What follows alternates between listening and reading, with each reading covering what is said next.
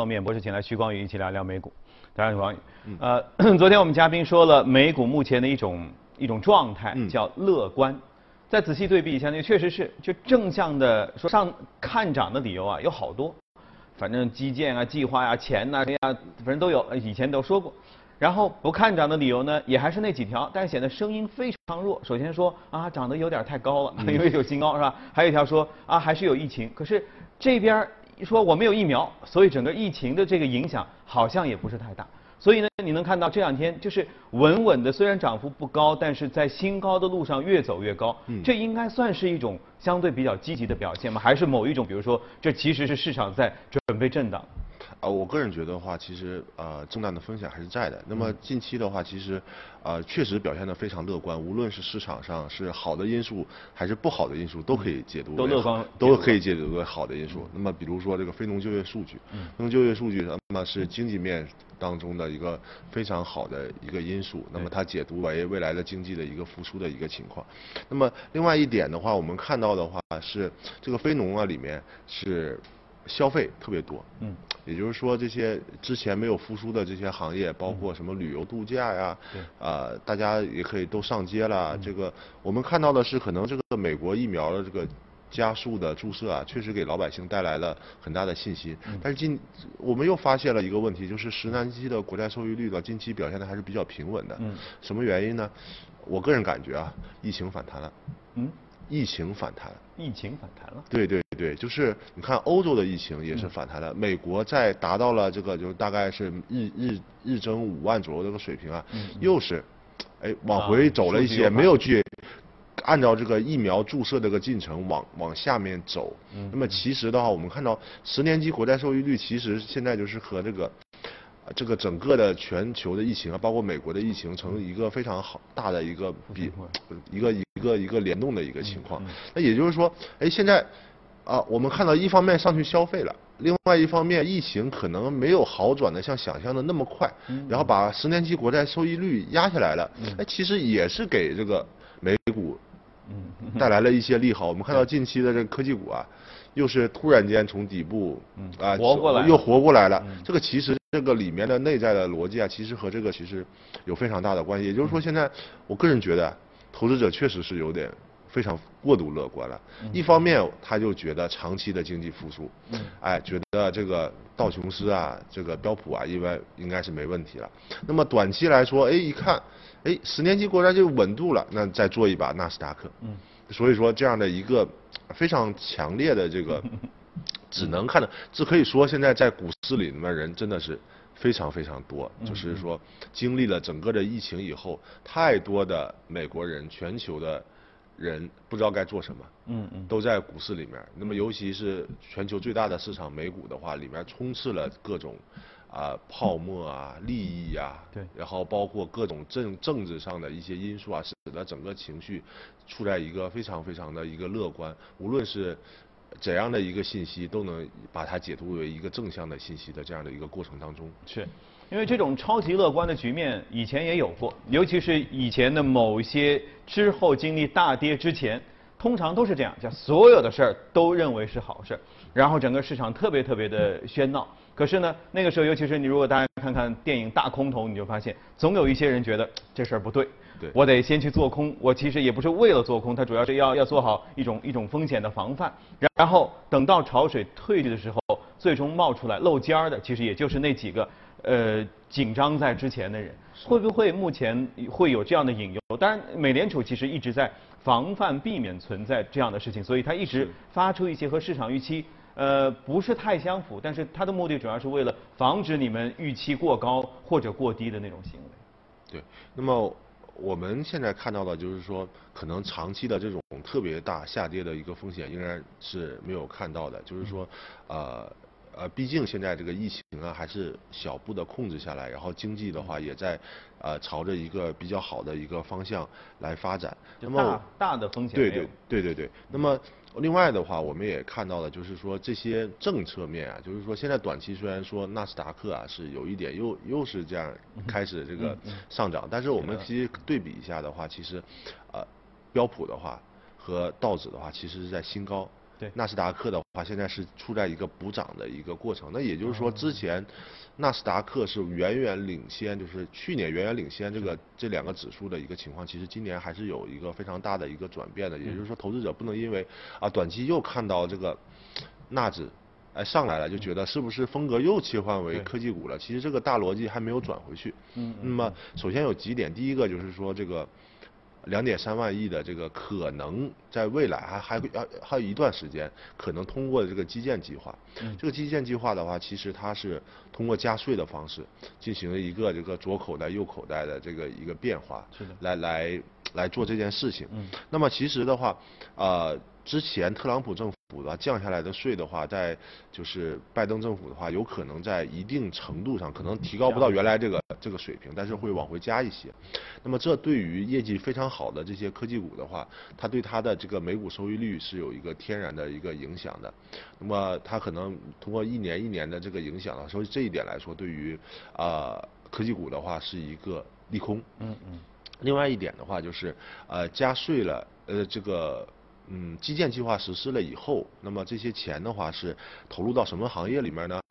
新能源汽车，还有一些什么保障性住房，那么原材料行业，还有一些这个传统行业的话，就是会带来一些的利好。虽然说它是分了很长年份，但是这种利好应该是持续的。那么在美国经济在一个复苏阶段，并加上这种传统行业的利好的一个情况下，那么其实对美美债的收益率还是长端收益率还是有推升。那即使近期的话有点猛，因为之前涨得太猛了，要再加上疫情的话，哎，有点停住了。那个这个时候，如果到夏天的时候，现在还没到夏天，到夏天的时候，这个疫情的话可能会。尤其毕竟还受到气候影响，可能会进进一步的下下降，传播效率会下降。那这个时候，美债收益率可能还会有一些乐观的预期，还会往往上涨。所以这个时候的话，呃，这个道琼斯和标普的这种创新高的一个力度，包括对比纳斯达克的这个幅度的话，应该还会重新体现过来。就是说提醒投资者一下，就是说这两天纳斯达克虽然涨得非常好，但也不代表就是说，哎，这个又轮换回去了。其实美股的轮换没有。没有 A 股那么快，啊，就是就是说它有一像纳斯达克领先道琼斯这种趋势，其实是从就好多好多年，直到这个疫情结束以后，进入一个新的一个经济的基础，然后重新开始回归的时候，这种顺周期的行业重新显现以后，这种趋势在今年可能刚刚是一个开始的一个阶段。嗯呃，最近谈到比较多就是刚才说的拜登的有基建的计划，有减呃加税的计划等等，尤其是基建，我看昨天的新闻里好像在推这个基建计划的时候，还是遇到一些阻力的，就是对对对。那两党当中有很多不同的声音，是。总体上感觉就是他们觉得这这基建这事儿不是特别重要。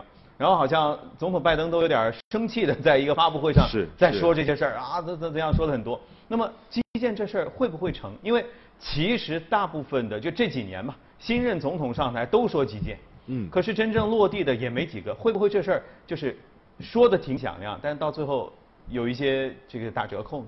啊，我觉得这个事情的话，其实啊折扣是一定会打的，但是这个事儿的话，就是这个新上来的总统一定会强强硬的来推的。就嗯比如说之前说，啊我这个钱从税里来，说加到特朗普之前那个水平，那共和党肯定是不同意的。我刚降下来，你就给我加回去。嗯对。嗯 这个这个当我没做了这个事情，所以说他他就打个折扣，呃加一半儿，嗯。啊，这这种就是，那么基建比如说呃多少万亿，原来预测是四万亿，是。那么现在这个口头上一说变两点三万亿了，那两两党在吵来吵去，估计到时候哎再打个折扣，之前说一下子推出来，那现在又变成哎一年一年的推，不是一下子把税收里面全拿出来，我一年拿一点，一年拿一点，所以说。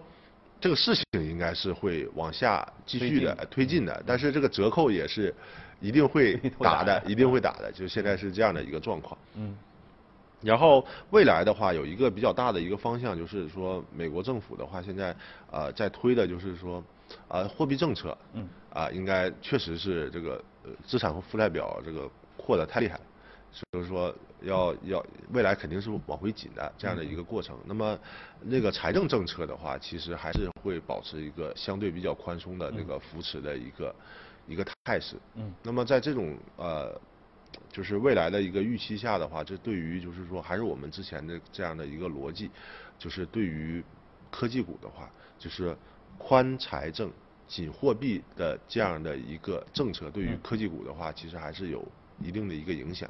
如果是货币很宽的话，那科技呃，那货币只要宽，那么估值就会高。对。那么传统行业的估值，你让它高了以后，是一定会投资者投资传统行业的人。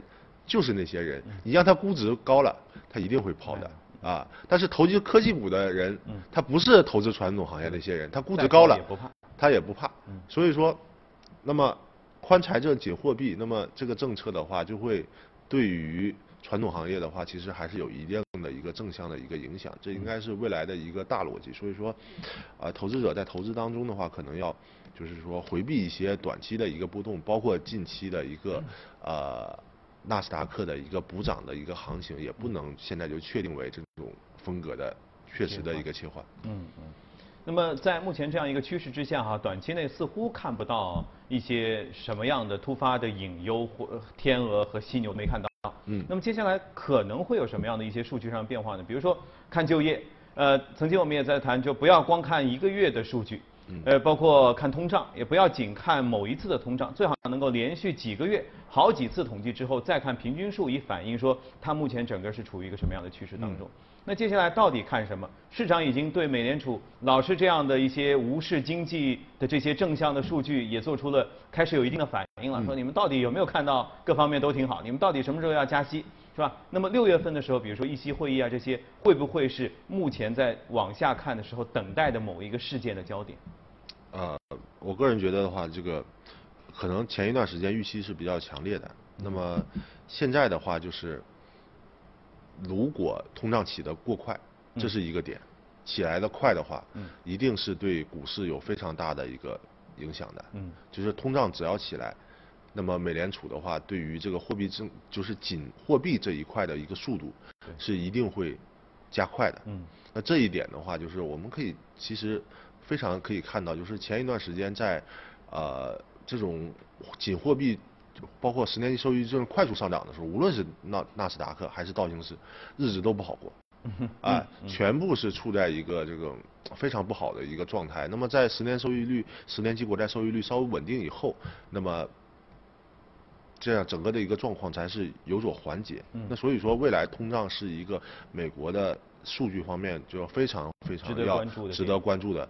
那么希望看到的是就业上来，嗯，然后通胀温和，嗯，通胀温和，嗯，然后渐渐的回复到这个之前疫情前的状态，然后要他看到的是个股的盈利的一个回升。嗯，你别个股盈利没回升，通胀先起来了。嗯。那这个时候的话，就是就说明它的整整个经济出现的问题了，就说明它这个超发的一个货币啊，已经是没有完全给它的经济带来复苏，但是却把它的价格提上来。那这个时候的话，就是它的一个整个的经济体的风险就会增大，这是我们关注的点。好，所以大家呃一方面会看到很多的数据哈，但同时要留意的是这些数据当中背后的逻辑之间的变化和各自的参考。假设有不匹配的话，这个时候要引起警惕。宏观方面，我们先聊到这儿，接着来看一下今天关注到的美股是什么。看一下美股放大镜。哎，这家好久没谈了哈，这个有一阵子特别特别网红，对对对，是一家人造肉公司。呃，目前是这个好像淡出视线，是为什么呢？大伙儿不爱吃了吗？嗯，之前的话，之前的话，那个当人造肉的出来的时候，大家可能觉得比较新奇吧，新奇吧，然后就是炒作，其实还是还是 蛮热烈的。那么近期的话，其实呃，它有一些实质性的进展。那么近期说，在美国的呃这个几千家超市里面啊。都是开始上这个人，对对，开始铺货这个人造肉。大家提到人造肉啊，也不要太恐慌。嗯。他这这家公司，它是做人造肉，分为两个概念，一个叫植物级的，一个叫动物级的。嗯。那么动物级的确实有点科幻，就是那个细胞，就是细胞培养，然后这这长出来的肉。培养皿里面。哎，我觉得觉得吃起来应该是个人感觉是有点怪怪的。嗯。那么那么这个肉的话，那个其实。也很贵，你也吃不起，所以说这个大家不去考虑，这个是植物级的，植物级的大豆蛋白，我知道，啊，大豆蛋白，我们叫它美国豆腐生产厂。对对对，但是它这个跟我们这个吃的素鸡素鸭还是有明显区别。素鸡素鸭就是比较简单的压制以后，它还是豆腐的口感，稍微带着它它，但是它这个口感其实它是把这个蛋白给它打散了以后，然后重新把它结构都改变了，那个吃起来跟肉的口感还是比较，包括视觉上看上去这都都都很像。所以说这一点上，它现在已经开始铺货了一个阶段。另外一个的话，它也。要开始在中国建厂了，嗯，那么这一块的话，就是说大家可以，哎，一提到在中国建厂这个事情，可能对它这个预期啊就会高高一点。像特斯拉当时在外面，哎呀，怎么卖得好，它也也也是不行。一在中国建厂，整个股价就飞起来。所以说，给大家多一点预期吧。另外一点的话，就是说，比如说奶制品啊，我们。传统喝的奶制品，嗯，里面的这个豆奶啊，什么奶啊，它这个渗透率啊，就是说，植物蛋白代替这种动物这个产出的这个渗透率啊，它其实很高的。嗯，很多人可能百分之一百个人里面十七八个是喝豆奶的，哎，这种情况。嗯，但是这个植物纤维的肉类产品啊，连百分之一都不到，就空间很大。对对对对，空间很大。所以说，其实。当我们听说它是植物做的以后啊，其实豆腐做的以后啊，还是比较符合这个中国人的这个饮食习惯，因为大家中国人吃豆腐，豆豆子蛋白吃的很多。那么其实有些人还是喜欢吃肉的。嗯嗯。哎哎哎，但能不能替代呢？其实还是还是有一定的空间，我个人个人觉得。嗯。